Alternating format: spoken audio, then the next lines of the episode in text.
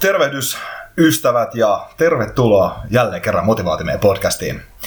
Taustalta saattaa kuulua semmoista pientä poron sarven rouskutussa, rouskutusta tässä näin. Ja jos tulee pientä ininää, niin ei mitään. Meillä on tänään podcastissa nimittäin kaksi vierasta.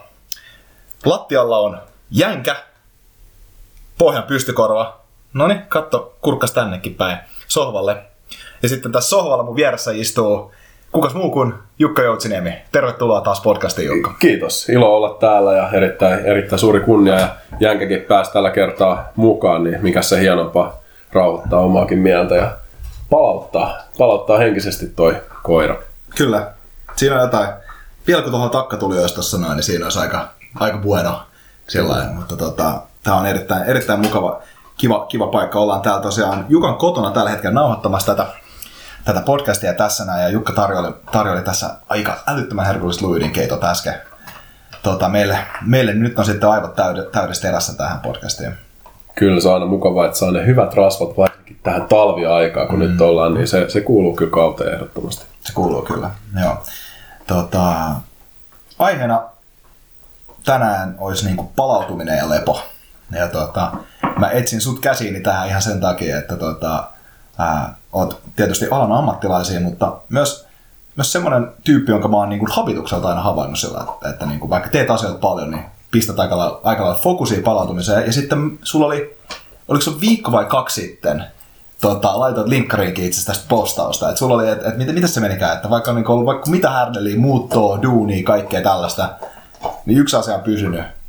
Ja se on ollut, mikä se oli, 21.30 nukkumaan aika. Kyllä, kyllä näin se, näin se on, että kyllä tämä palautuminen, niin ei se mitään tähtitiedettä loppujen lopuksi ole, mutta ja joskus, joskus itsellä oli semmoinen tilanne tosiaan, että muutettiin tänne Tark-ampujan kadulle. No, sopii, sopii tähän koira, koiran metsästysharrastukseen erittäin hyvin tämä osoite, tietenkin sen takia muutettiin tänne, mutta tuolta Espoosta ja oli tosiaan kolme kertaa enemmän neljöitä siellä, niin voin heti sanoa tähän alkuun, että en suosittele kenellekään pienempään asuntoon muuttamista. Mm.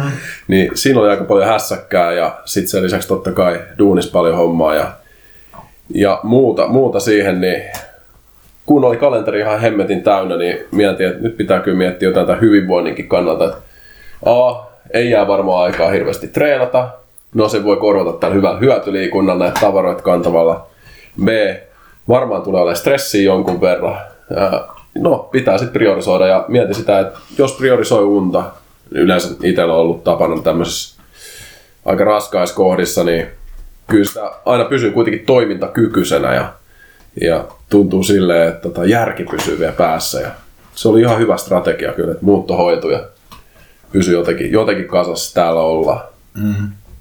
Ja toi on mun mielestä hyvä pointti, että, että on niin kuin vaikka kaos ja epävarmuus ja tällaiset asiat, että tulee kiireitä ja muita lisääntyy elämässä. Varsinkin ajattaisin, että niitä saattaa tulla sillä että niitä tulee ihan älyttömän paljon lisää, niin että on joku semmoinen konstantti, joku semmoinen asia, mikä ei muutu, niin se ankkuroi varsinkin niin kuin palautumisen kyllä aika tehokkaasti. Että. Niin se on totta, joo. Me puhutaan usein just valmennuksessa siitä, että pitäisi rakentaa paljon niitä, niin kuin yksi kerralla niitä tapoja, mutta pikkuhiljaa ne stäkkääntyy. Mm. Niin kyllä, kyllä sitten tulee tommosia, ehkä jos tulee tommosia vähän haastavampia kohtia, mm. niin huomaa, että esimerkiksi siellä saattaa olla, että sä pystyt tekemään sitä täyttä aamurutiinia ja muuta. Mm. Mutta tos, tos just tullaan aika hyvin siihen, että niin kuin löytää ehkä sen kaikista tärkeimmän asia itselle. Jep. Ja kyllä se uni loppujen lopuksi on, on kaikista tärkeä. Se on aika hauskaa sitten, jos se löytää siinä vaiheessa, kun on ehtinyt kaiken näköisiä muita juttuja hifistelee, sitten tajuukin sen, että hemmetti, että jos mä nukkuisin kahdeksan tuntia, koettaanpa tätä kuukausi. Vähintään kahdeksan tuntia hyvälaatuistunta mitattuna. Mm. Niin minkäköhänlainen fiilis olisi. Mm. Niin se, se vaan niinku just itse töissä kollega Mikko just sanoi tässä näin, että hän on panostanut unenlaatuun tässä näin lähiaikoina, vaikka on tosi tietoinen omasta hyvinvoinnista, niin just tolleen, että ihan vähintään se kahdeksan tuntia joka mm. kuukausi, niin hemmetin iso parannus, että se muuttaa jopa sitä niin kuin oikeasti omaa mielen maailmaa tosi paljon. Itse huomaa ainakin, että on, on vähän niin kuin erilaisia mahdollisuuksia menestyä missä tahansa jutussa sen jälkeen. Mm. Joo, ja siis tavallaan se, se on vähän just se, että jälleen kerran, miten sä aloitat sen päivän, että lähdet sä latautuneena vai lähdet sä jo pikkasen sillä että ei ole, ei ole vielä, että et kuinka paljon se joudut mennä sillä varatankilla, että meneekö se, menet sä varatankilla vasta niin 15 tunnin työpäivän jälkeen, vai menet sä sinne 8 tunnin työpäivän jälkeen, tai menet sinne 6 tunnin työpäivän jälkeen, missä vaiheessa sulla energiat loppuu, niin se jälleen kerran se antaa sulle vaan niin paljon enemmän bufferia siihen, että, että kun tulee niitä juttuja lisää, mm. Niin sä pystyt ottaa hitteen enemmän vastaan, jos sulla on yksi asia konstantti. Mä en tiedä, oliko me tehty aikaisemmin tässä, tässä tota, noin podcastissa jo näitä arska Mehän ollaan tehty näitä, mutta mm. kyllä se, mä en usko siihen arska ollenkaan, kun Arska oli Suomessakin puhumassa. Joo. Ja siis hieno mies niin kuin hyvin monella tavalla, mutta silloin siitä palautumisesta kyllä aika, aika kovia näkemyksiä. Silloin se, että if you think you have more than six hours to sleep, I have news for you. Sleep faster. Joo, toi on ihan klassikko. Ja siis tottahan se on, jotkut ihmiset tarvitsee vähemmän unta. Että kyllähän tää niinku, niin kuin meidän, meidän kumma, kummankin tota, ää, hyvä, hyvä podcastien kautta tuleva ystävä Joko Willink, niin eihän sekään paljon nukkuu. Ne kymmenet nukkuu, se nukkuu 6,5 tuntia.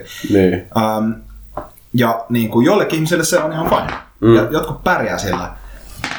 Mä itse pärjää sillä, mä tarvitsen sen kasin. Siis niin kuin, mä oon itse havainnut se, että kahdeksan tuntia tai sitten se, mikä pitää, niin kuin jos mä saan viikonloppuisin nukuttua pari pidempään, niin sitten mä pystyn menemään yhden viikon tai vaan parikin viikkoa sieltä, että mä nukun kutosia ja sitten mä nukun puolen tunnin päikkärit. Se, se, se niin toimii vielä. Mutta kyllä se kasi on niin kuin, varsinkin yhtä jaksosta niin aika, aika niin kuin pakko. Joo, ja siis tuohon on hirveän monia asioita, vaikuttaa tuohon unen tarpeeseen, mutta mä oon huomannut kyllä kanssa, että toi niin kuin unirytmi on nimenomaan mm. tosi tärkeä ja uskon vahvasti siihen, että ne ensimmäiset tunnit niin kuin tutkimustenkin mukaan kaikista niin kuin arvokkaimpia siinä unessa ja se, että keskimäärin, ää, jos menee aikaisemmin nukkumaan, niin nukkuu laadukkaammin niin päivärytmin kautta, mm. kun et menisi myöhempään nukkumaan ja heräisi myöhemmin. Mm. Et se on vaan, ja sitten se niin tasaisuus se unirytmiset. Sen takia just toi, että jos 21.30 pääsee nukkumaan, mutta sitten vaikka heräisi, heräisi sitten ennen kuutta, niin mä uskon, että se on paljon parempi kuin sitten, että sä menisit yhdeltä nukkumaan heräsit yhdeksältä tai jotain. Miten paljon tuohon niin vaikuttaa tavallaan kausivaihtelu, siis tämä alueella niin vuoden ajalta tällä tavalla? Niin, no se, se on niin kuin hyvä kysymys tietenkin, että miten tuohon päivärytmiin vaikuttaa mm. sille, että nyt kun me ei olla nähty Suomen talvesta hirveästi aurinkoa, niin mm. niin vaikuttaako se, mä uskon, että siihen päivärytmiin oikeasti joka tapauksessa vaikuttaa tosi paljon se suova rutiini, mm. että se, se olisi tasainen. Että se, se, sepä se on niin kuin iso, iso haaste tavallaan just, että jos nyt lähtisi juhlimaan viikonloppuna, niin kyllä sitten tällä kun 30 tulee lasiin, niin ehkä ne elämän realitit iskee, iskee kans vähän niin kuin taulu silleen, että se uni vai oikeastaan kaikista pahin juttu, ainakin mulle siinä. Mm.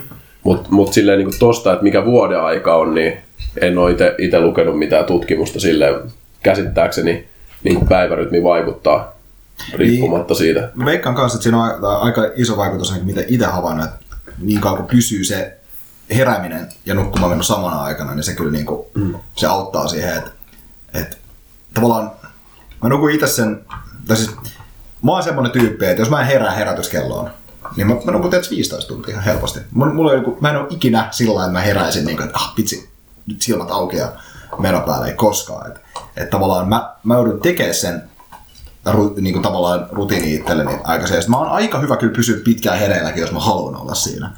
Mutta sitten niin kun kun tavallaan se on kyllä paras fiilis, että sä on tehnyt tarpeeksi asioita sen päivän aikana, että on ihan väsynyt, kun menee nukkumaan. Ja että on treenannut ja tiedät, kuluttanut ja sillä tavalla. Eli se on ehkä just se, että niin kun, kun päättää, että nyt mä haluan mennä väsyneenä ja nyt on se hyvä niin kun väsynyt fiilis mennä nukkumaan, niin sitten se, sit se jotenkin ehkä sillä tavalla sen, varsinkin kun ihan tottuu sitten sillä tavalla, että kybät nukkuu, kybät nukkuu, kybät nukkuu, niin kyllä se vaan auttaa. Joo, pitää kyllä sanoa, että mun mielestä yksi kovimpia itsensä ylittämisiä ainakin mulle on se, pystyy tekemään sen kovan päätöksen, että ei viihdytä itteensä illalla mm. hemmetin pitkään, vaan silloin silleen, että no, mä menen vaikka lukemaan vähän kirjaa sänkyyn.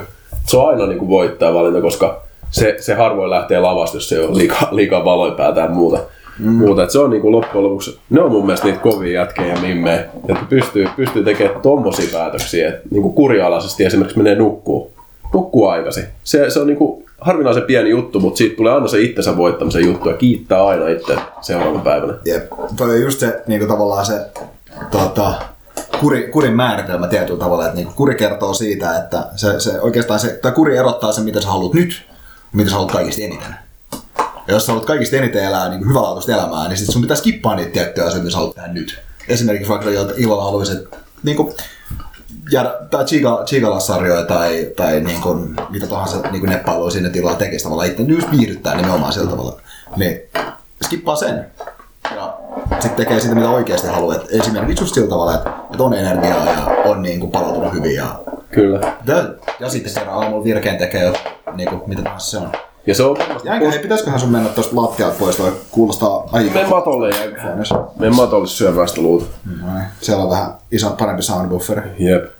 Mutta joo, toi on just silleen, että se ruokkii kans itteensä siinä mielessä, että jos saa sen niin kuin aikaisemman nukkumaan meno seuraava päivän on palautunut, niin sitten tavallaan ei ole ehkä niin isoa tarvetta sille itsensä viihdyttämiselle illalla. Ja mun mielestä tossa on just se niin kuin ongelma, minkä mä itse tunnistan, varmasti niin kuin lähes kaikki meistä tunnistaa, että et tota, kun sä tuut tosi hektisen työpäivän jälkeen kotiin, niin sun kortisolitasot on korkealla, sulla on stressiä ja sulla on niinku busy monkey mind, mm. perus, perus niinku apinamieli, että ei pysty keskittyä asioihin, niin semmoinen niinku rauhallinen tekeminen niin ei riitä sille, kun haluaa, niin pieni dopamiini ryöppyy se aivot se, se, sen jälkeenkin. Et Joku niinku TVn kattominen, niin monille ihmisille on sen takia semmoinen, että vaihtelee kanavia, niin kuin TVt katsotaan ja katselee, että mistä tulee paras, paras ohjelma, niin se on helppo koukuttua siihen, koska se tuntuu tarpeeksi ns. mielenkiintoiselle Jep. sun aivoille. Mutta sen sijaan se, että sä niin laittaisit himmeeksi valot ja soittaisit vaikka kitaraa tai lukisit kirjaa, mitkä on mulle ehkä semmosia niin rentoutumista tai venyttelystä, niin se on niin, kuin niin iso transitio, niin hidastempoiseen juttuun, että se ei vaan niin kuin yksinkertaisesti onnistu kovin helposti. Mm, totta. Et se on semmoinen juttu, mitä mä oon kelannut tosi paljon itse, itse varsinkin, kun teen kanssa niin kuin, aika kovalla intensiteetillä päivä. Mm. Onko sun Jesse mitään keinoja, mitä sä pääset rentoutumaan tolleen nopeasti vai, vai onko sulla tavallaan niin kuin, onko sulla, onko sulla sitten jotain niin kuin nopeam, nopeampi tempoista tekemistä siinä työpäivän jälkeen välissä? No siis, välillä mä käyn, niin kuin, no esimerkiksi mä käyn painimassa, niin se on tavallaan semmoinen asia, mikä on okei okay, tosi nopea tempo, se on tosi intensiivistä tavallaan, että kun menee treeneihin niin kuin, tota, paine niin kuin niin siinä, siinä tietysti siinä tulee, mutta siinä, siinä on taas se hyvä puoli, että se on niin kaikki ajatukset dominoivaa tekemistä, että se työpäivä lähtee tavallaan, se on ihan sama minkälainen niin kuin, tota, vauhti siellä oravalla olisi siellä niin kuin, pyörässä, niin tavallaan siinä vaiheessa, kun sun pitää puolustautua joltain kuristukselta, niin et sä ajattele sitä. Mm. Että tavallaan se on niin, kuin niin täysin dominoiva asia. Tai, tai se, että niin kuin tekee jotain semmoista, joka oikeasti... Mä, mä oon itse havainnut sen, että just kun tekee jotain semmoista, joka kaappaa sun niin kuin koko keskittymisen täysin, että se ka- kaappaa sen täysin, joko se, joko että se kaappaa sen täysin, tai sitten sillä tavalla, että kun se on, se on tavallaan vähän toinen puoli tuossa, mitä sä sanoit, että sillä pakottaa rauhoittumaan, mm. niin toikin tavallaan pakottaa se siitä, niin kuin, siitä mindsetistä pois, mikä on ehkä päällä sen duunipäivän jälkeen. Mm. Et niin kuin, mutta sitten taas tuon rauhoittumisen kannalta, niin mitä mä tykkään tosi paljon tehdä, varsinkin kun mä tuun himaan, ää, niin on se, että mä laitan, mä laitan jonkun hyvän podcastin tai audiokirjan korviin, sitten mä teen mä oon puoli tuntia lihashuoltoa. Pistän just niinku kaikki valot pois. Ää, ehkä just semmosia pari semmoista valoa päälle, mitkä just osoittaa seinään tai jollekin siltä, että mä näen vähän missä mä meen. Mutta sitten mä niinku venyttelen siinä, teen pikkasen jotain foam rolleria, vähän niinku pehmytkudosmanipulaatioa siihen. Ja, ja tota, siltä tavalla mä rauhoitun tosi hyvin. Ja sitten yleensä ennen nukkumaan mennä lueskelen jotain kirjaa. Siis nimenomaan fantasiakirjaa tai skifiä tai tällaista, mm. joka ei ole mitään tekemistä niinku nykymaailman kanssa. Se ottaa tavallaan mun ajatukset ja aika hyvin. Mun mielestä on he- hemmetin tärkeää just miettiä noita transitioita mm, elämässä nimenomaan. siinä, että just niinku, miten, miten töistä kotiin transitio esimerkiksi. Ja tunnistaa just etukäteen, etukäteen se, että mitä ne ovat haastekohdat on ja ke- keskittyy just sitä yhtä, yhtä kehittämään. Et tulee, tulee niinku itselle mieleen just toi, että hyvin monella monel varmaan on niinku toi töistä kotiin paluu, että miettii, että meillä on silleen niinku helppo tilanne, kun meillä ei esimerkiksi lapsia. Mm. Mutta jos on lapsia, ja aika monen kanssa parailu siitä, että mitä sitten jos on lapsia, kun ei ole oikein sitä niinku rauhoittumista, että se stressi.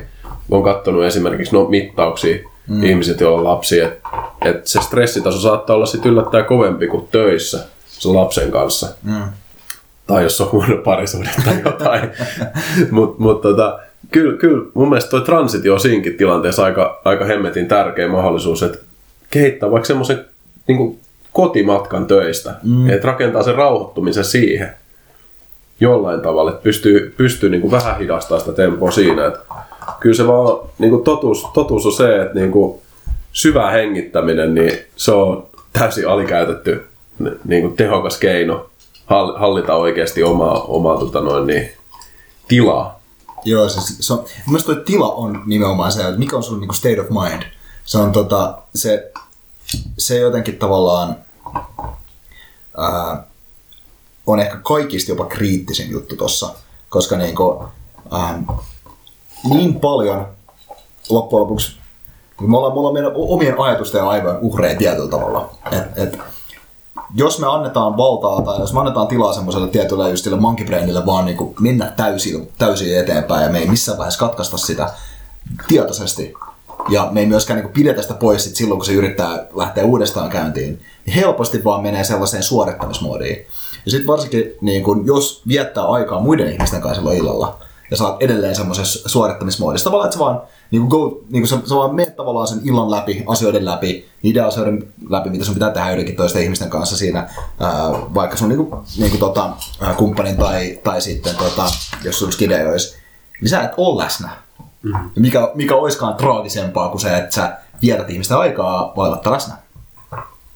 Ja se on niin kuin, sen takia, että että just että pystyy muuttaa siitä tilasta mikä sulla on se päivä aikana siihen tilaan, että okei, okay, pitää tehdä joku switchi tässä sillä tavalla, koska mä, mä, en, mä en voi olla se sama tyyppi. Tai mä voin olla sama tyyppi, mutta mä en voi, niin kuin, mulla, ei, mulla ei välttämättä ole sama prioriteetit kuin sen päivän aikana. Toi on oikeasti hemmetin, hemmetin kova paikka rakentaa sitä tapaa. Mä, mä uskon myös aika vahvasti siihen, yksi tutkimus oli, että 95 prosenttia suunnilleen meidän tekemisestä perustuu tapoihin. Mm. Tai jotain, se niin kuin, kuitenkin, että suuri osa perustuu tapoihin ja pieni, pieni osa on sitä meidän tietoista valintaa. Et, et sitten niin kuin rakentaa niitä tapoja ja sit fokusoi aika paljon siihen, että missä sitten on valmis tekemään esimerkiksi tietoisia valintoja, että pystyy vaikka vaihtamaan sitä tilaa. Mm. Ja toi, ja toi, toi, toi, toi tosi paha, koska varsinkin jos, jos on semmoinen juttu, että, että on tiedät, tosi kiire, niin miten, miten sä, niin kuin, ku, kuinka pitkän slotin sä etit tiedät, sille, sun vaihdolle, sun muuville siitä niin kuin tietystä muodista tietyn muodin. Miten sä vaihdat sitä tilaa? Et riittääkö sun se, että sä vedät kerran syvää henkeä? Niin, Vai... ei, ei, se, ei se suurimman osa varmaan oikeasti riitä siis, ei, ei missään nimessä. Niin, että et, et, et kuinka, minkälainen se, niin kuin, minkälainen tämä kello kilisee kädessä. Ää, tota, et, niin kuin, paljon sun pitää, jos esimerkiksi tämä työpä, työmatkarutiini mun mielestä aika hyvä, mutta et, et riittääkö se, että sä tiedätkö, verrat viiden minuutin hengitysharjoituksen tai tällainen, vai, vai mikä se on? Joku, et, varmaan tämä on kaikki itselle yksilöllistä ja siihen mm. vaikuttaa tietysti tosi paljon se, että kuinka paljon sä itse uskot siihen. Mutta et, no mä tiedän, oot sä, itse sparraillut tollasia niinku switcheja, tommosia niinku tilanmuutosrutiineja kuin paljon? Tai metodeita? Niin, oma, omakohtaisesti omassa elämässä. Niin. niin, musta tuntuu, että se, se on niinku, meillä kaikilla se totuus on aika paljon silleen, että se he, muuttuu aika paljon, se oma elämäntilanne aika usein. Mm. Ja, ja tota, mu, mu, mä ainakin itse tarviin niin kuin selkeästi pikkasen pidemmän, pidemmän niin kuin rauhoittumisen, että mä pääsen siihen tilaan. Ja jotenkin se pitää niin kuin tietoisesti pyrkiä luomaan, luomaan sen rentoutuminen oikeasti. Et, et jos, vaan, jos vaan hyppää kiireisestä myyntipalaverista su, suoraan tota noin, niin koiralenkille, niin se ei välttämättä tapahdu siinä. Mm. Et, et, tota, itse asiassa toi koirallekin on sinänsä aika te- tehokas keino itse nykyään, että nyt kun on ottanut koiran, niin se on ensin kävelee, kävelee kotiin aina se 15 minuuttia, hengittelee vähän siinä matkalla, kuuntelee just ehkä jotain hyvää podia. Ja sitten tappaa koiraan aina ekana juttuna ja menee, menee tuon pikkupojan kanssa tota, vähän pyörii tuonne ulos, niin kyllä siinä, siinä, jos saa sen puoli tuntia, niin kyllä siinä voi aika hyvin olla. Mm. Mutta mun mielestä se tarvii, tarvii kyllä ehkä niin kuin ainakin itselle, että se toimii parhaiten, niin jonkun semmoisen mental, mental notein vielä siihen.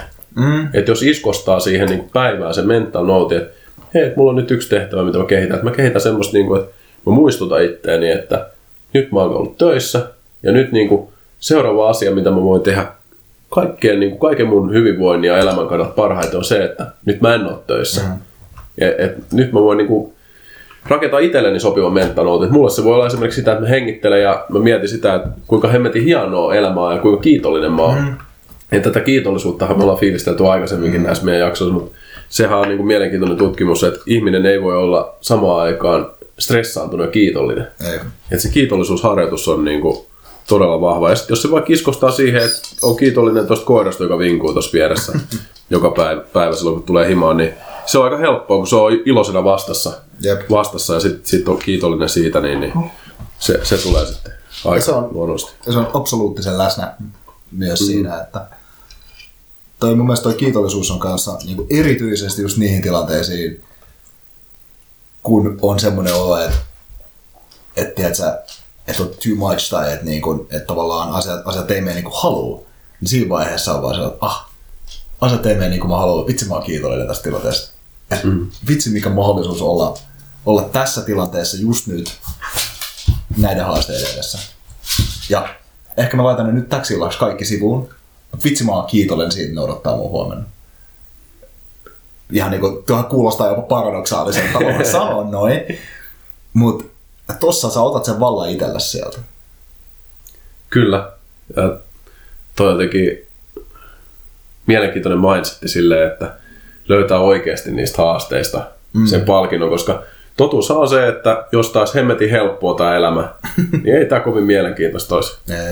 Et, et sinänsä, niin kuin, se on kyllä semmoinen ikuinen asia, millä mun mielestä voi nauraa, nauraa että miten, miten niin kuin eriko, erikoista tämä elämä onkaan, onkaan, minkälaisia hyviä haasteita täällä on. Kyllä ja siis tavallaan mitä vaikeampia asioita tekee, niin sitä paremmalta muut asiat tuntuu. Ja niin kuin, niiden vaikeiden asioiden voittaminen tuntuu. Et eihän se nyt, jos sä teet niin kuin, päivästä toiseen samaa asiaa älyttömän hyvin, niin kyllä sä tylsistyt.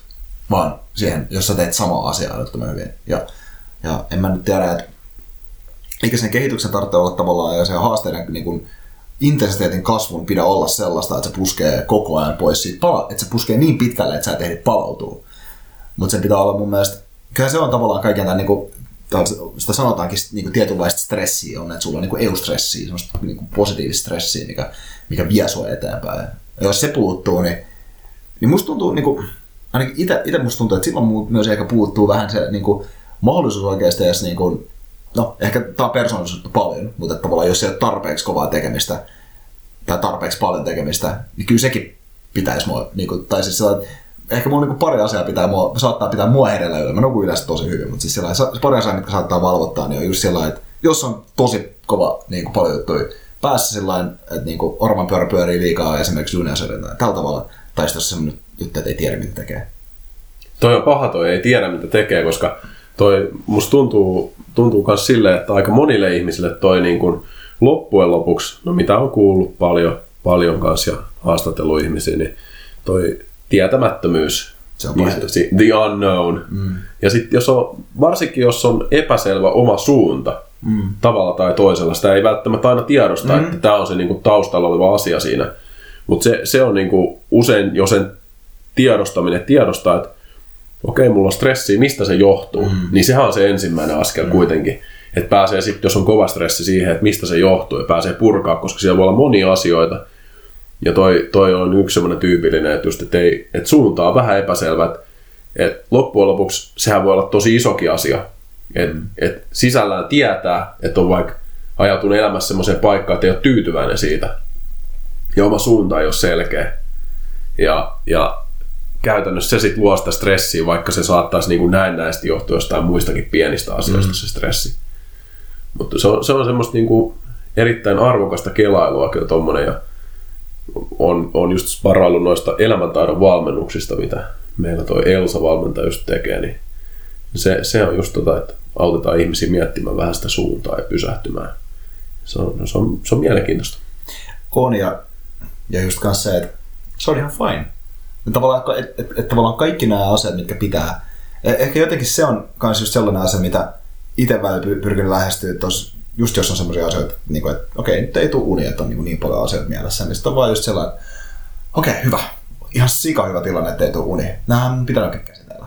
Mm. Tai jotain tällaista. Et, et, jos, jos, jos sä lähdet kamppailemaan niitä asioita vastaan, mitä sun, niitä kysymyksiä vastaan, mitä sun sisältä tulee, sitä epä, epätietoisuutta vastaan, mitä sun tavallaan tulee, jos suljet ne pois, niin et sä silloin saa unta. Totta. Sä vaan jäät kelaan niitä, että et, niinku, tota, et mun mielestä se, niinku, Tämä, tämä on se salaisuus esimerkiksi nukkuu päikkäreitä, on se, että ei edes yritä nukkua päikkäreitä, vaan yrittää vaan makaa siinä niin kuin, puoli tuntia siellä tota, horisontaalisella pinnalla. Sama juttu mun mielestä silloin, että jos tuntuu siltä, että, sä, että sä et saa unta, no okei, että on vaan että okei, no hyvä. Tiedätkö mitä? Mä oon tosi tyytyväinen itteeni, jos mä saan taas kahdeksan tuntia maattua tässä sängyssä. Mulla, Ja, ja niin kuin vaan antaa niiden asioiden, tiedätkö, mitkä tulee, niin antaa, okei, okay, tommonen ajatus, siistiä, hyvä, annapas tulla tänne, mietitään sua vähän aikaa. Ja, Jossa, koska niin kuin jotenkin se, että ne ottaa itselleen, eikä niin kuin, luo niistä turhaa resistanssia, niin Joo, toi, toi, toi on kyllä mun mielestä hyvä konkreettinen esimerkki toi, että illalla menossa nukkumaan ja sitten vaikka duuniaset pyörii mielestään niin monella sitten tuntuu, että ne häiritsee. Sitten saattaa tulla stressiä siitä, että rupeaa miettimään, että tuleekohan mulle nyt liikaa stressiä mm. näistä asioista. Että loppujen lopuksi se niin kuin yleisesti se, että jos vaikka tyypillinen tilanne itse asiassa eilen illalla, katoin tota noin, niin, tyttöystävän kanssa leffaa tässä illalla. Ja sitten mä huomasin, että mulla on släkki auki ja sieltä tulee duuniviesti. Mm. Boing! Mä näen, nyt tulee joku duuniviesti. Ja tää on semmoinen varmaan, mikä pitäisi katsoa, että tää varmaan häiritsee mua, mm. jos mä tsekkaan tätä näin. Niin mä päätin, että mä katon sen ja sitten anna se asia olla. Mm. Niin se ainakin mulla toimii paljon paremmin, että jos tarvii tehdä jotain sille asialle, niin kirjoittaa se vaikka paperille ylös, ei se nyt huomiselle mitään, mitään häviä, mutta mm. se, että jos ei käy niitä läpi, että jättää sinne alitajuntaa pyörimään, niin se on kyllä niin kuin tärkeä, tärkeä miettiä, että miten, miten sen niin kuin oman alitajunnan saisi rauhoittumaan ja toimi, toimimaan hyvin. Kyllä, ja niin kuin, Slack, Slack tai niin kuin e-maili tai mitkä tahansa tällaista, että jos niin kuin, sulle tulee joku notifikaatio, niin se on, niin kuin, se on, no, no, no pikkasen just sellainen niin kuin, kaksiteräisiä miekkoja, koska toisaalta tavallaan, ää, jos kyllä siis to, totta, joskus sun pitää tehdä tosi myöhään jotain juttuja vielä ja niin kuin, reagoida johonkin asioihin esimerkiksi sen takia, että vaikka niille pystytään heti aamulla tehdä jotain, mm. jotain tällaista jos sä et itse pysty tehdä sitä. Uh, joskus tällaista tapahtuu. Tai joskus on vain niin paljon duunia, että ne pitää tehdä illalla. Ja kukaan muu ei voi tehdä niitä, ja such is life. Uh, et niin kun, mun mielestä toi on vähän semmoinen niin tilannekohtainen asia. Ehkä niin perussääntö on se, että totta kai jos niin vaan pystyt, niin älä nyt tee töitä enää illalla. Mutta mun mielestä juuri se asia, että jos sä alat sit stressaa siitä, että sä teet töitä illalla, niin se vaan niin pahentaa sitä koko hommaa. Kyllä. Ja, ja niin kuin, tietyllä tavalla toikin on rutiini juttu että jos opettaa itsensä ja sitten opettaa kollegansa siihen myös, että mä en tee töitä illalla, niin sitten myöskin niin kun, ihmiset oppii siihen, ne ei laita sulle viestiä illalla. Ja, ja, niin kun, ja sä myöskin itse opit sen sillä tavalla, että sitä alkaa pikkuhiljaa ehkä jäsentelee asioita niin oikealla tavalla. Jälleen kerran aina ole mahdollista, mutta sitten sillä tavalla, että pystyy olemaan tekemättä duunia illalla. Et, tietysti, jos on kaksi eri puhelinta, niin se auttaa. Kyllä. Ja en, en suosittele missään nimessä kenellekään pitää notifikaatiot päällä. Mä en tiedä, miksi mulla on jäänyt Slackiin notifikaatiot, mutta se on kyllä, se on kyllä niin kuin aina, aina huono, huono juttu mun mielestä lähtökohtaisesti, eli ei ole ihan pakko pitää notifikaatiot päällä. Se, se, se, saa kyllä häiriöitä. Joo, siis toi fear of missing out on vähän just semmoinen asia, että, että, että nämä siis kaikki appit ja softat niin tehdään sellaisiksi, että ne, ne, niin niiden koko logiikka on siellä, että ne niin puskee niitä nappuloita mitä me, mistä me ollaan tietoisia, jotta me mahdollisimman paljon käytetään niitä. Se on ihan, se on ihan, ihan avoin salaliittoteoria, että ne pyrkii täysin niin kuin manipuloimaan meidän tavallaan tiettyjä triggereitä. Totta. Se on, se on kyllä, että on monessa paikassa huomattavissa yep. tämmöisiä etuja. Mutta yksi asia, mikä tuohon unenlaatuun liittyen tuli mieleen, mitä, mitä itse kanssa kelannut aika paljon, niin liikkumiseen liittyen niin kuin se unen tarve. Puhuttiin aluksi siitä unen tarpeesta mm. ja siitä, että kuinka yksilöllistä se on, niin se on kyllä niin kuin harvinaisen totta. Ja niin kuin myös se, että se on tosi helposti melko tota, subjektiivinen kokemus siitä, että palauduks mä vai enkö mä palaudu. Mm.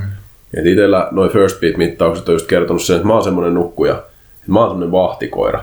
Että jos mä kuulen jo, että jossain narahtaa, niin on aika varma, että mä oon hereillä. Mm.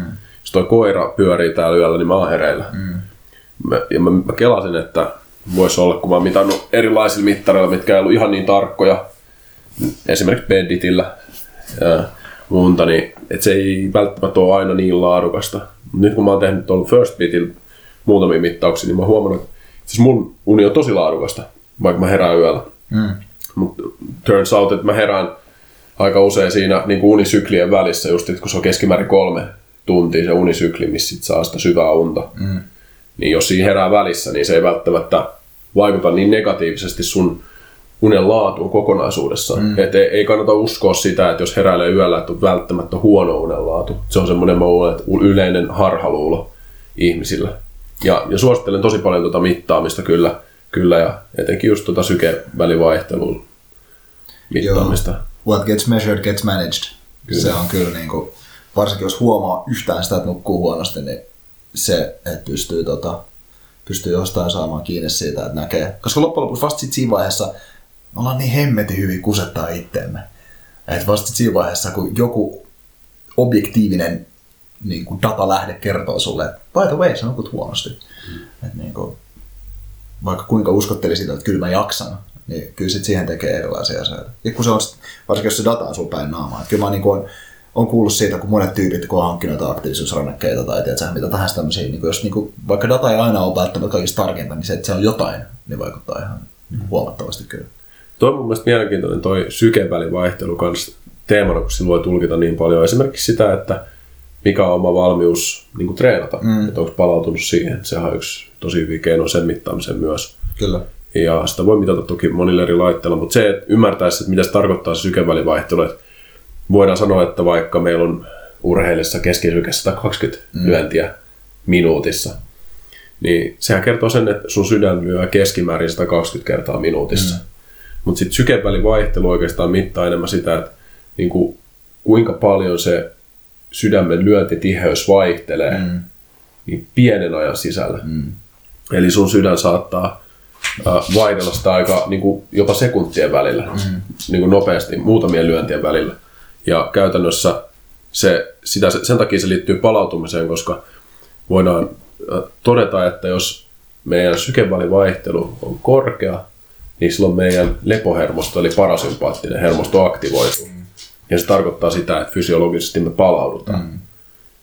Jos on pieni se sykevälivaihtelu, niin silloin me ei palauduta. Meidän niin kuin aktiivinen hermosto, mm. sympaattinen hermosto on, on tota, niin, aktiivinen. Niin toi on mun mielestä niin kuin mielenkiintoinen juttu kanssa tajuta. Mm. Tajuta, että niin nykyään kun mitataan monia asioita, niin tuo sykevälivaihtelu on tärkeä. Ja sitten kanssa kun on erilaisia mittareita, niin miettiä sitä, että mikä, mikä mittari sitten on oikeasti niin kuin järkevä. Mm. Koska jos, jos nyt mittaa vaikka jollain ihan pelkästään, no esimerkiksi se ensimmäinen versio Beditistä pitää sanoa ihan niin kuin rehellisesti, se uudempi versio on varmasti parempi. Mm.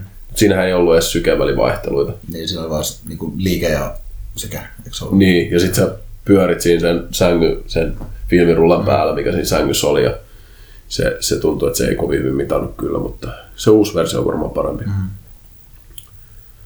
Ja Orathan on nyt tulossa pieni sormus, joka se mittaa koko ajan sykevälivaihdetta. Joo, kyllä. Mulla on itse asiassa tulossa se pieni sormus, mutta se ei ole, ei ole ehtinyt tekemään tilausta vielä, mutta se on niinku til, tilattu tavallaan jo. Niin, ja se on mun mielestä taisi olla huhtikuussa alkoi niitä toimitukset. Joo, joo, joo meidänkin piti laittaa vaan osoite. Voi olla, että itsekin joutuu kyllä ehkä sen hankkiin, koska se on niinku tavallaan just, mä itse, mä ite mietin, kun mulla on kännykässä, siis mulla on Samsung Health appi, ja se antaa niinku sellainen stress level. Se ei kerro, niin kuin, se sitä niin kuin dataa, mitä se sykevälivaihtelu on. Kyllä mulla on sykevyö, millä mä voisin mittaa sen, mutta sitten mä, mä joudun nousemaan pystyyn, mä laittaa sen päälle. Musta tuntuu, että mä alan niin vaikuttaa sen mittaustulokseen aika paljon jo mun liikkeellä ja tällaisella asialla. Et mä niin mittaan sen yleensä sellainen sormen päästä heti aamuisin. Ja kyllä mä tiedän, että se data ei aina ole tarkkaa, mutta se antaa suuntaa. Ja se on ehkä se niin kuin kaikista merkittävä juttu siinä kuitenkin, että se, se kertoo mulle jotain. Ja kyllä mä oon niin kuin, kyllä mielestä just niin sanoit tuosta, että kyllä mä oon tehnyt päätöksiä sen puolesta, että jos mulla olisi sykevälin vaihtuu tosi matala, niin en mä olisi tehnyt esimerkiksi aamutreeniä. Kyllä. Joo. Toi, toi on mun mielestä myös mielenkiintoinen juttu tuohon liikuntaan liittyen, niin kun aloitan siitä, niin se, että minkälaista treeniä sä esimerkiksi teet sun arjessa, niin miten se vaikuttaa sun palautumisen tarpeeseen. Mm. Et mä huomaan, että niin kuin mulle ehkä kaikista kuormittavinta on, jos mä menisin tekemään salille jotain vähän niin kuin jotain oikeasti lihaksi hajottavaa, mm. niin kuin kehon rakennustyyppistä mm. treeniä, niin kuin pidempiä sarjoja rehellisesti, mm. niin se, se niin kuin lisää mulla totta kai ruokahalu mm. ihan jäätäväksi ja tarvii niitä hiilareita mm. kanssa. Ja sitten se niin kuin palautumisen määrä, mitä tarvii, niin kahdeksan tuntia ei riitä edes. Mm. Et se on niin kuin hauska, mitä ehkä kaikkea ei tule mietittyä kanssa, että se minkälainen niin kuin elämän rytmi sulla on, mitä sä treenaat, niin vaikuttaa tosi paljon siihen palautumisen tarpeeseen. Jep. Siis huomattavasti. Jotenkin sillä just, että ja varsinkin jos treenaa tosi paljon ja tekee paljon duunia, mm. niin se on helppo tapa kyllä niin kuin mennä liian kovaakin, vaikka on, vaikka, on, vaikka on oikeasti sillä halu tehdä siihen. Jotenkin musta tuntuu myös, että, että jos on paljon duunihommia, niin kuitenkin se, että se treenirutiini pysyy on tosi tärkeää. Koska se tavallaan, se on, ainakin mulle se on tietty ankkuri. Että niin, kuin, niin kauan kuin jotenkin, mä veikkaan, mä palaudun aika hyvin yleensäkin, ja siis niin kuin mun aikaisempi niin kuin sykendata myös todistaa sitä, niin kauan kuin aamu, aamu, niin kuin aamuisin mä saan treenin ja kylmän suihkun, ja tavallaan se on se base, millä se kaikki rakentuu. Sitten sit niin kuin pysyy aika hyvin sellainen. Mutta se on myös niin kuin, täältä taas sit kiinni sieltä, koska silloin muista myös tuntuu, että se niin kuin rakentuu hyvälle pohjalle kanssa niin kuin päästä. Että... Ja toi on silleen nerokasta, että se on niin kuin hauska sanonta, että sleep starts in the morning. Mm. Mä mietin sitä kaveria, tota noin, Model Health-niminen podcasti. Okei. Okay. Niin hän kirjoitti just tämän tota noin, Sleep Smarter-nimisen kirja. Mutta onko se Sean, muista mikä sen sukunimi oli. Mutta se just puhuu tuosta noin, että niinku se mitä sä teet aamulla, niin vaikuttaa sun unen laatuun jo. Mm. Mä uskon, että toi sun niinku kylmäsuihku ja, ja niinku pieni treeni niin on aika optimaalinen varmasti niinku siihen, että pistät oikeasti ne kortisolitasot liikkeelle siellä, puhdistat kehoa ja mm. tavallaan niinku saat semmoisen kunnon herätyksen sille keholle. Mm. Niin se tavallaan käynnistää sun päivärytmin tosi nopeasti mm. ja auttaa sitä, että ne melatoniinitasot tippuu alas. Jep. Ja sitten pääsee luonnollisesti nousee illalla tosi helposti. Et moni ei mieti sitä, että niin kuin, mitä sä teet koko päivän aikana, niin vaikuttaa siihen tosi paljon, mikä se suunnen laatu on. Niin mä uskon, että sen takia, just koska mullakin on rutiinit kunnossa, mm. vaikka mä välillä heräilen öisin ja mulla ei aina, aina totta kai kenelläkään aina ole optimaaliset puitteet ja muuta, niin tuntuu silti, että niin kuin, mittauksen perusteella palautuu hyvin. Mm.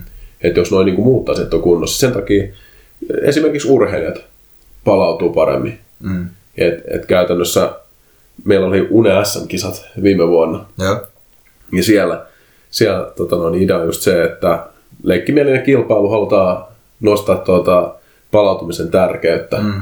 esille. Ja mitataan first beatillä kahdeksan ihmistä nukkuu kilpaa. Kahdeksan tuntia aikaa nukkuu ja kuka saa niin kuin sinä aikana palauttavinta unta eniten, niin on voittaja, kenen se palautumisprosentti on suuri siinä, siinä tuli just viime vuonna oli silleen, se oli hauska, se oli eri, erilaisia kilpailijoita. Siellä oli, oli radio, radioihmisiä ja sitten siellä oli tota noin, niin, kaiken näköisiä ihan pystymetsästä tulleet mm. niin kuin kil, kilpailijoita. Ja sitten siellä oli, se oli itse yksi semmoinen äijä, joka hae, haettiin sinne silleen, niin kuin, halettiin ruuhkavuosi ihmistä ha- hakea. Se on se vanhempi mies, tai se on, ei itse asiassa vanhempi, aika keski-ikäinen kuin 40-vuotias. Ja hänellä oli tota noin, niin monta skidiä ja haastava duuni ja hirveä palautumisongelma. Ja sitten tuli sitten nukkua sinne kisoihin.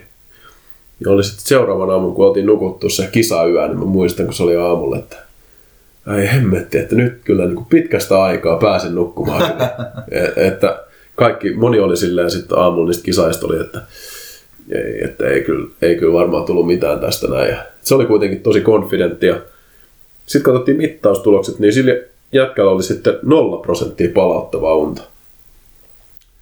Mikä sitten johtui varmasti siitä, että silloin oli krooninen stressi päällä. Mm. Että ei se, ei se niinku yhdessä yössä kumoudu. Et vaikka se, vaikka se niinku sai sen startin siihen, että se alkoi palautua, niin ei se, se niinku käytännössä silloin oli se edelleen niinku se, että se hermosto ei ollut valmis palautumaan. Mm. Mutta sitten niin siellä oli esimerkiksi Markus Pöyhönen nukkumassa. Ja se oli jotenkin, se tuli kanssa jotenkin ihan stressaantuneena ja uupuneena sinne mutta nukkui niin kuin aika kevyesti kakkoseksi. Ja mä uskon siitä, että se on niin kuin kova urheilija, sillä on taustaa mm. tolleen kovasta treenaamista ja muuta. Et jos päiväaikana esimerkiksi treenaa, niin sehän nostaa sun kehon lämpötilaa tosi paljon, niin sit sun kehon lämpötila luonnollisesti pystyy laskeutumaan mm. alemmas yöajaksi. Ja sitten tota, totta kai unen laatu on parempi, kuin kehon lämpötila on vähän alhaisempi. Mm. Mutta sitten tuommoisella huippurheilijalla, niin totta kai on pitänyt oppia, kehon on pitänyt oppia myös palautumaan tosi mm. hyvin. Että se vaikuttaa paljon paljon kyllä, niin kuin just mitä toi Jokokin tekee, mm. mitä, mitä se Sehän mä, mä fiilistelen myös erittäin paljon. Niin se on se 4.30 kuva aina siitä kellosta, että se on herännyt 4.30 Instagramissa. Niin kyllä mä luulen, että se on vaan hionosta se unirytmi niin hemmetin kauan. Jep. Ja se, se, silloin niin kuin se, ne rutiinit niin kovia, että se varmaan tulee erittäin hyvin toimeen sillä. Kyllä musta tuntuu kans. Se, mä muistan, mä oon kerran nähnyt, kun se on nukkunut viiteen. Ja se oli se, kun se oli kipeä. Joo. Se oli ihan paska kello viisi. Kyllä sellainen. Joo. Sellainen. Could make, it, make it this morning. Hold down the fort, troops. Mutta mut joo, mun mielestä toi on... Toi, toi on toi, tota, itse mä mietin just sitä, että mitä, minkälaisia niinku, onko sulla jotain vinkkejä siihen, että niinku, kun miettii tätä, sellainen, miten sä saat sen sun parasempaan sen hermoston niinku, triggeröityy. Että miten sä saat itse siihen, kun toi niinku krooninen stressitilanne, että sä et, sä et nuku yhtään palauttavaa, mutta sun keho ei anna sun mennä siihen tilaan. Mm. Niin, niinku, minkälaisia sellaisia asioita on, mitä sä pystyt esimerkiksi iltarutiinina tehdä? Jos, jos sanotaan, että teet siltä, että sulla on päivä palannut kovaa ja niin. Niin kuin, kortisolit korkealla ja niin kuin, stressi on päällä, niin mitä asioita sä voit tehdä sillä lailla, että jos tiedät, että sun pitää mennä tunnin tai nukkua ja startet sitä unta? Mun mielestä tässä on niin ihan klassikko vaihtoehtoja ja tämä nyt on fiilistelty erittäin paljon täällä podcastissa varmasti ja pitää palata taas siihen, että en tiedä paljon kovempia juttuja kuin avanto. Et mm. se, se, on vaan se, että itsellä on se kokemus avannosta. En ole nyt käynyt niin paljon, en ole asunut niin lähellä avantoja, on otettu koirarutiini, on ollut kova itsellä. Mutta se, että kun sä menet sinne avantoon, niin se on niin, kuin niin kova tavallaan shokki mm. sille, että se pakottaa sen sun hermoston rentoutumaan. Mm. Varsinkin jos sulla on pikkasen rutiini, niin se, että sä voit hetken olla siellä. Mm. Et avannossa olisi tavoitteena se, että pystyisi rauhoittumaan sen verran, että kasvotkin olisi täysin ilmeettömät. Mm. Et silleen, että pääsisi sen vähän niin kuin se sympaattisen hermoston puolelle siellä mm. avannossa jo. Ja sitä se Wim Hof-metodissa, mä oon ollut siellä pari kurssilla, mm. niin haetaan just sitä. Että sit saat tulla pois sieltä kylmäaltaasta, kun sä oot rentoutunut täysin. Toki vaatii vähän harjoittelu, mutta sekin, että jos oot niin kuin 5-10 sekuntia siellä, mm. niin kyllä se muuttaa sun olotilaa niin paljon. Että se on niin iso shokki. Ja taisi olla Hesarissa just artikkeli tuossa, ja tuot katoin, jonka jääsärkeltä oli vanhempaa mamma, mamma haastateltu, niin hän sanoi silleen, että kolmen sekunnin shokki ja 20 minuutin euforia. Kyllä. mutta, mutta se on, se on niin yksi parhaita. Ja varmasti hyväksi kakkoseksi nostaisin seksi. Mm. Et, et kyllähän se, kyllähän se niin kuin rentouttaa, siinä saa dopamiinit ja tota noin, niin varmasti tulee mieli, mieli hyvää ja läheisyyttä. Kyllä. Tulee siitä hirveän määrä oksitosiini rentouttaa kyllä. Kyllä, onhan sillä niinku, kyllähän niinku orgasmeilla myös on semmoinen niinku raukea vaikutus sellainen mm. hermostoon, se on ihan totta. Että... Joo, ja siis, niin, se voisi ottaa kumman kombo Kyllä. No, ja sitten vielä ton, ja sitten kolmanneksi vielä siihen päälle sit, tota, piikkimatto. Mä oon huomannut, että se auttaa siihen päälle. Ei niinku siihen väliin, tai sinne samaan aikaan sen kakkosen kanssa. Sitä, sitä mä en ehkä ehti sitten koettaa, että sulla on niin. vähän, no niin riippuu mistä tykkää no, tietenkin, mutta, mutta tota, kaikki kannattaa koittaa, mutta tota, kyllä, se, kyllä se oikeasti se piikkimatto, jos on treenannut kovaa, niin mä oon huomannut, että se, silloin mä tykkään mun rutiini on ottaa toi piikkimatto, mulla mm. tuossa sängyn vieressä, mä aina, aina heitän se sitten selän alle, koska siinä on myös just se idea, että se vähän pakottaa niitä selälihaksia rentoutumaan. Mm. Että jos tuntuu, että on niinku mennyt vähän liian myöhäiseksi treeniä, niinku lihakset on vielä jännittyneitä, niin se, se ei saa mua. Ja kyllä jos ei avantoon pääse, niin kyllä tuo kylmä suihkukin ajaa sitä samaa asiaa. Kyllä, se vaan pitää olla vähän, vähän pidempää sitten siellä, että pääsee siihen niin kuin pikkasen sitä saa. saa. Kylmä suihku tietysti on se, että avannossa varsinkin, jos ei virtaa vesi, niin sehän lämpenee sellainen. Se, se, siinä on sellainen semi hyvä olla, varsinkin jos se on, sitä on tehnyt paljon, niin aika nopeastikin se tota, vesi tavallaan sun vartalo ympärillä vähän lämpenee. Mutta kylmässä suihkussa on sekin, se, sillä on hyvä ja huono puoli, että se on aina kylmää, kun se virtaa. Se on brutaali, kyllä. Et, niin kuin. Kyllä. Joo, ja kyllä toi, kun se on oikeastaan siis sillä, että se auttaa nukahtamaan ja se auttaa heräämään. Niin kuin, koska sillä se, se vie, vie ne unihiekat aika saman tien pois, kun se vetää aamulla, mutta sitten illalla, kun se menee, niin se kyllä pakottaa myös, varsinkin kun sen tekee just siltä, että niin menee sen suihkuun ja hengittää syvää. Rauhoittuu siinä. Ei, ei anna sille hyperventilaatiolle tilaa, vaan nimenomaan hengailee siinä. Kyllä. Mutta mikä, mikä tahansa semmoinen, mikä pystyisi rakentamaan itselle oikeasti kovaksi rutiiniksi, mm. niin se olisi hyvä. Mä oon sitä kanssa kuullut, että niinku foam rollaaminen vaikuttaa niinku aktivoi nimenomaan kanssa niinku parasympaattista hermostoa, niinku tommonen niinku pehmyt kudosmanipulaatio just sillä tavalla, että esimerkiksi hieronnan jälkeen on tosi raukea Kyllä. ja sillä tavalla, että sillä on vähän samanlainen efekti. Ja sen takia mä itse tykkään just niinku veny... No mä teen siis sillä tavalla, mä teen staattisia venytteitä, venytyksiä, ja sitten mä foam rollaan yleensä niin isot lihasryhmät, nimenomaan jalat ja, ja tota, olkapäätä semmoista. Kyllä. Semmoinen pieni liike tekee kyllä hyvää, mikä tahansa semmoinen pieni kehohuolto, mm. joka tyyppinen juttu. Mä teen kanssa sitä joka aamu teen aina aina, niin vaikuttaa ihan mielettömän paljon mm. moneen asiaan. Joo, tämä on mun sellainen, että, että tavallaan nämä on, nämä on kaikki sellaisia asioita, että ei näitä ole pakko tehdä vain illalla. Et, et, et, et esimerkiksi voi olla kesken työpäivääkin voi olla semmoinen hetki, että menee liian kovaa.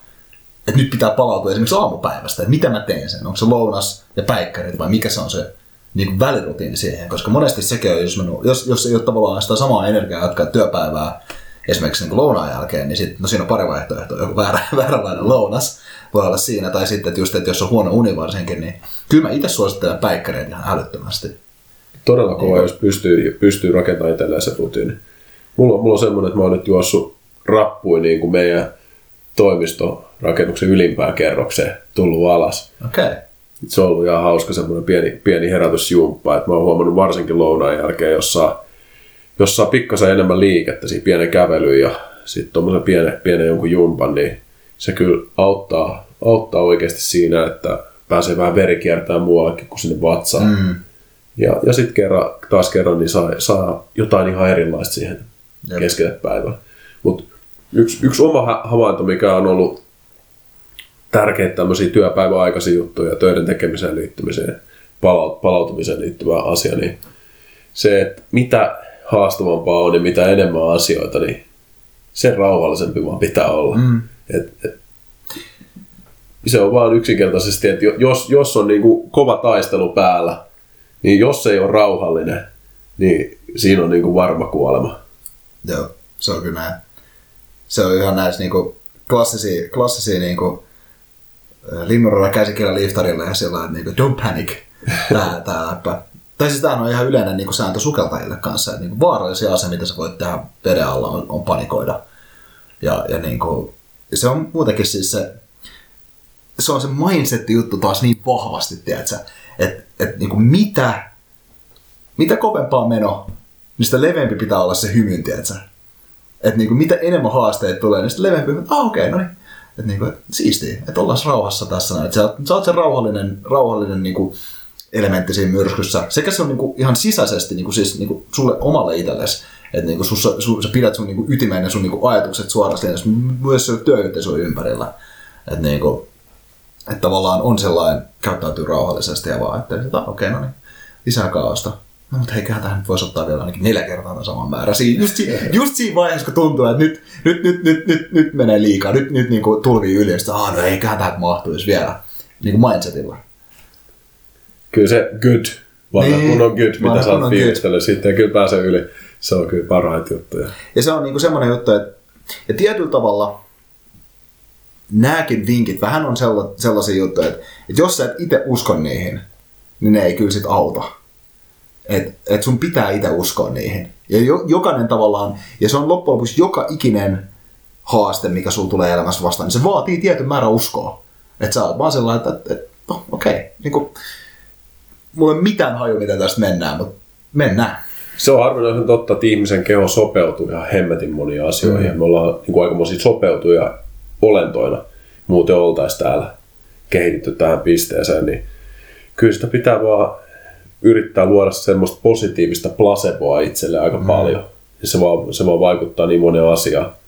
Mihin, mihin, mihin uskoo, niin varmasti sinne tulee päätymään. Jep. Se on se, niin kuin Richard Bransonilla on se kuuluisa lainaus, mitä se, mikä, mikä takaa sille on niin kuin, sillä lailla niin kuin attribuoitu, että, että, että, tota, että jos joku tarjoaa sulle jonkun mahdollisuuden elämässä, mitä sä et usko, että sä pystyt tekemään, niin ota se ja opettele myöhemmin. opettele tehdessä. Kyllä, kyllä. Ja toi, toi niin kuin, tietysti aina se ei välttämättä ole mahdollisuus, vaan se voi olla vaan, että sulle kasautuu mieletön kasa hommia. Mut, ja jos sä et usko, että selviit. Mutta kokeile siltä. Musta tuntuu, että tämä palautuminen on tällä hetkellä meidän yhteiskunnasta isoin hyvinvoinnin haaste mm. suurimmalle osalle ihmisistä. Ja loppujen lopuksi se on ehkä iso mahdollisuus. Mm. Että kun pystyy itse palautumaan, mitä paremmin pystyy palautumaan itse, niin sen enemmän saa aikaa ja sitä enemmän pystyy myös nauttimaan. Jep. Ja se, se palautuminen, se pitää olla sitä, sitä niin kuin, myös sitä nautintoa kyllä, sit kun rakentaa sitä palautumista. Siis pitää olla sitä, pitää nimenomaan olla sitä, että mä just olin, just, just olin niin tulossa siihen tavallaan, että, että siinä pitää olla nautintoa. Ja siis ihan niin kuin, tietysti tilanteessa se hyvinkin saattaa olla se niin kuin yksi pitkä ja baarissa keskustelu frendien kanssa, ja, tai vaikka, vaikka kuinka monta pitkää. Joskus se on niin. Ja se on vaan se, että niinku, mistä palauttaa kyllä, mutta se ei ole mikään pysyvä ratkaisu. et, et se, niinku, et, et se, se, alkaa kyllä silloin jossain vaiheessa niinku iskeä takaisin se, että niinku, että tota, en, en niinku, hermomyrkkyjä ja, ja tota, addiktoivia kemikaaleja käyttö ei ole mikään ratkaisu, että tota, se voi olla välillä, se vaan niinku vie sitä ongelmaa pois. Se voi ehkä oireita, nimenomaan ongelma oireita, jos tulee palautumiseen liittyen, se voi oireita lievittää, mutta, mutta täällä ei olla oireiden lievitysbisneksessä, vaan täällä ollaan niinku, elämän parantamisbisneksessä. Ja... Kyllä. Niin, kyllä, kyllä. Loppujen lopuksi niiden omien, omien henkisten asioiden jiiriin saaminen on niin tärkeää, että mm. jos se yksi olut kavereiden kanssa on semmoinen niin mahdollista siihen, niin varmasti se voi olla parempi, parempi vaihtoehto, vaikka tiedetään se, että jos se yksi olut vaikuttaa pikkasen sun yöunen mm. laatuun. Mm, niin vaikuttaa. Se on just näin. Kyllä. Ja se on tavallaan, se, se vaikuttaa sitä enemmän tietysti, mitä enemmän sä ajattelet, että se vaikuttaa sillä tavalla. Että et siinkin kannattaa, ehkä toikin on muuten semmoinen asia, mikä on mun mielestä palautumisen kannalta, ää, varsinkin jos on yhtään sellainen type A-persona, että niinku puskee asioita paljon tekee ja on niinku kunnianhimoa, niin antaa myös itselle tarpeeksi anteeksi. Et niinku eri, eri, eri tilanteita ja myös sitä, että et aina ei jaksa. Se on ainakin, niinku, mä oon vähän semmoinen tyyppi kanssa, että mä, mä yleensä niinku, teen tosi paljon asioita ja ei, en tykkää jättää asioita kesken. Ja, ja, varsinkaan en tykkää asioita jättää kesken, jos mä itse voisin tehdä niille jotain, vaikka ne, ne ei välttämättä toisi mun paletilla. Mutta se, että osaa antaa itselle anteeksi, että okei, okay, ehkä niinku, se on ihan fine, että mä en tee tätä asiaa nyt, tai tää, että niinku, tähän tulee epävarmuutta tai jotain tällaisia tilanteita sillä tavalla, että liian pitkää puskeminen, niin se ei hyödytä ketään. Jep, puhuttiinkin tosi yhdessä vaiheessa just siitä niin työpäivän transitiosta. Mm. Niin just tuohon niin asioiden keskeyttämiseen ja muuhun, niin yksi ihan törkeä hyvä yksinkertainen juttu suomalaisen tutkimuksen mukaan, jos aloittaa päivän 5-10 minuutin suunnittelulla ja päättää se 5-10 minuutin suunnittelulla, niin saa kaksi kertaa enemmän aikaa. Mm. Niin toi, että joka päivän lopuksi edes ottaisi vaikka kalenteri laittaisi vaikka 10 minuutin sloti jatkuvaksi muistutukseksi. Että käy läpi, että mitä on saanut aikaa päivän aikana, tulee semmoinen hyvä kiitollinen fiilis siitä, että on saanut aikaa, asiat käy silleen läpi ne. Ja sitten katsoo, että mitä mulla on jäänyt tekemättä, mitkä asiat siirtyy kalenterissa, mitä ei jäänyt tekemättä, mitä mun pitää tehdä huomenna. Mm. Niin siirrät stressin pois illalta, sä et joudu illalla katsoa kalenterin miettiä, mihin sä valmistaudut huomenna. Ja saat selkeäksi, mitä sä oot saanut tänään aikaa. Ja voit rohkeasti jättää huomisen tai jonnekin muulle päivälle, mihin kalenteri sopii mm. ne jutut, mitä sä et ole saanut tehtyä. Ainakin itsellä toiminut tosi, tosi vahvasti silleen palautumisen ja sitten se aikaansaamisen puolesta. Tuo on ihan sika hyvä juttu. Mä, mun, pitää, mun pitää kyllä ehdottomasti kokeilla tuota, koska mä tsekkailen kyllä niin kalenteri vähän liikaa ennen nukkuminen, mitäs mulla oli aamulla. Tai siihen tyyliin, että koska jos sen tsekkaa nimenomaan työ, töitä, töistä, töissä lähtiessä, ja ottaa, tuohon on vähän niin kuin työpäiväkirjaa pitäisi tietyllä tavalla. Kyllä. Että näette asioita. Kyllä. Joo, tuon mä kyllä laitan käytäntöön heti huomenna. Nyt jos jatkettaisiin pidempään palautumisesta, niin varmasti mentäisiin seuraavaksi niin kuin siihen pitkään lomaan ja miten pitkä loma vaikuttaa mm. siihen, oikeasti siihen tota, omaan valmiustasoon. Meillä ainakin, kun porukka tuli nyt vuoden vaihteen jälkeen töihin ja huomattiin, että kaikki oli ollut lomalla kunnolla, niin kaikki työtyytyväisyyskyselyt ja kaikki aikaansaaminen ja kaikki parani niin paljon. Että kyllä mä niin suosittelen sitä, että jos on vaan mitenkään mahdollista, niin loman pitäminen kannattaa, mm. kannattaa kyllä maksaa itsensä takaisin. Joo, ja siis niinku se, että sä pääset lomamoodiin kanssa hyvin ja sit sä osaat, niinku, osaat myös sen loman rentoutua oikeasti, niin mm. vitsi sekin on tärkeää. Kyllä, ja tässä tullaan taas, mitä mä just sanomassa, mihin tultaisiin, niin tultaisiin siihen niin kuin varmasti eräilykeskusteluun ja siihen, että missä palautuu parhaiten. Että just, että miten luonto esimerkiksi palauttaa niin vahvasti ja sinne lähteminen. Mutta ehkä tämä alkaa olla jo seuraava, seuraava äänityksen asioita. No joo, kyllä musta tuntuu, että menee, menee kyllä ehdottomasti toi, toi niin kuin, ihan vaan sellainen yle, yleisön hyvän kannalta, niin kyllä, niin kuin, kyllä, kyllä niin semmoinen per, perus luonnossa olemisen vaeltamisfiilistelyn podcasti mitä vaan tehdä. Onhan se oikeasti ihan parasta. Että, niin kuin, ja siis mä oon aivan samaa mieltä, että mä olin niin kuin sanomaskin aikaisemmin, että, että tietyllä tavalla siitä on... No? Tuli, tuli, tuli, Moi. Lisää lisää talon asukkeja saapuu siis paikalle, niin Jänkä, Jänkä tuossa heräs aktiivisesti. Mä keskeytin. Ei se mitään. Ei se mitään. No niin. Kyllä. Voi lähteä käymään pikkulenkillä, niin me voidaan varmaan lopettaa sitten tämä podcast. Voidaan pikkuhiljaa jo lopettaa tähän näin. Niin tota, ää, tämä nyt on aihe, mistä ihan ehdottomasti tehdään round two kanssa tässä näin. Mutta se, ehkä mikä ei sanonut, oli se ulkona oleminen. Niin itse asiassa se- sillä transitiona on ihan mieletön, koska sit, se, että kuitenkin me ollaan siellä luonnossa, niin kuin sinne meitä, meidät on tehty. Ja että jos viettää aikaa, tiedätkö, jos käy lenkillä nimenomaan metsässä tai puistossa istumassa, Mä niinku uskon ihan täysin sen, tiedät sä, että noissa niinku brittikaupunkeihin, kun nämä, nämä utilitaristit aikoinaan on tehnyt kaupunkisuunnittelua ja miettinyt sinne erilaisia paikkoja, että puistoissa, puisto on joka paikassa sillä tavalla, että, että kotimatkalla, kun sä istut puiston penkillä vähäksi aikaa ja sitten vaan istut ja katot siinä, niin siinä voi olla ihan hyvinkin aika iso mahdollisuus sillä transitiolla. Kyllä, kyllä niitä löytää, jos lähtee etsiä niitä mahdollisuuksia siihen transitioon. Kyllä. Ja, ja mikä siinä, mikä on parempaa kuin metsäkävely? Mikä Ko- on? Ei kovin moni asia. Ei kovin moni asia.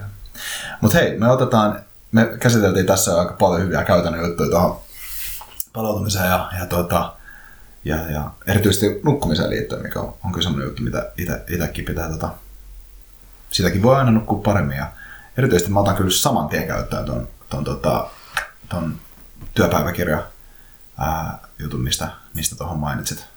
Pitäisikö ottaa semmoinen motivaatiomiehen palautumishaaste, että voisi huutaa tähän kommentiksi tähän podcastiin, että mikä on semmoinen asia, mitä haluaa parantaa omassa palautumisessa. Yksi asia. Joo. Mä voisin sanoa tässä näin, että mä haluan parantaa entisestään just tuota transitiota Mm.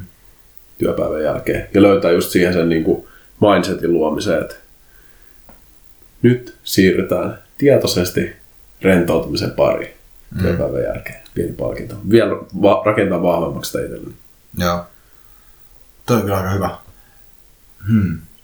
Mä mietin, koska toi on ihan, ihan sama. Toi transitio, transitio erityisesti se, että, että sen transitio on niin kuin, varsinkin kun on itse paljon iltaohjelmaa, niin itse asiassa ei pelkästään transitio työpäivästä, vaan myös transitio siitä iltaohjelmasta siihen niin kuin nukkumaan menoon. Kyllä.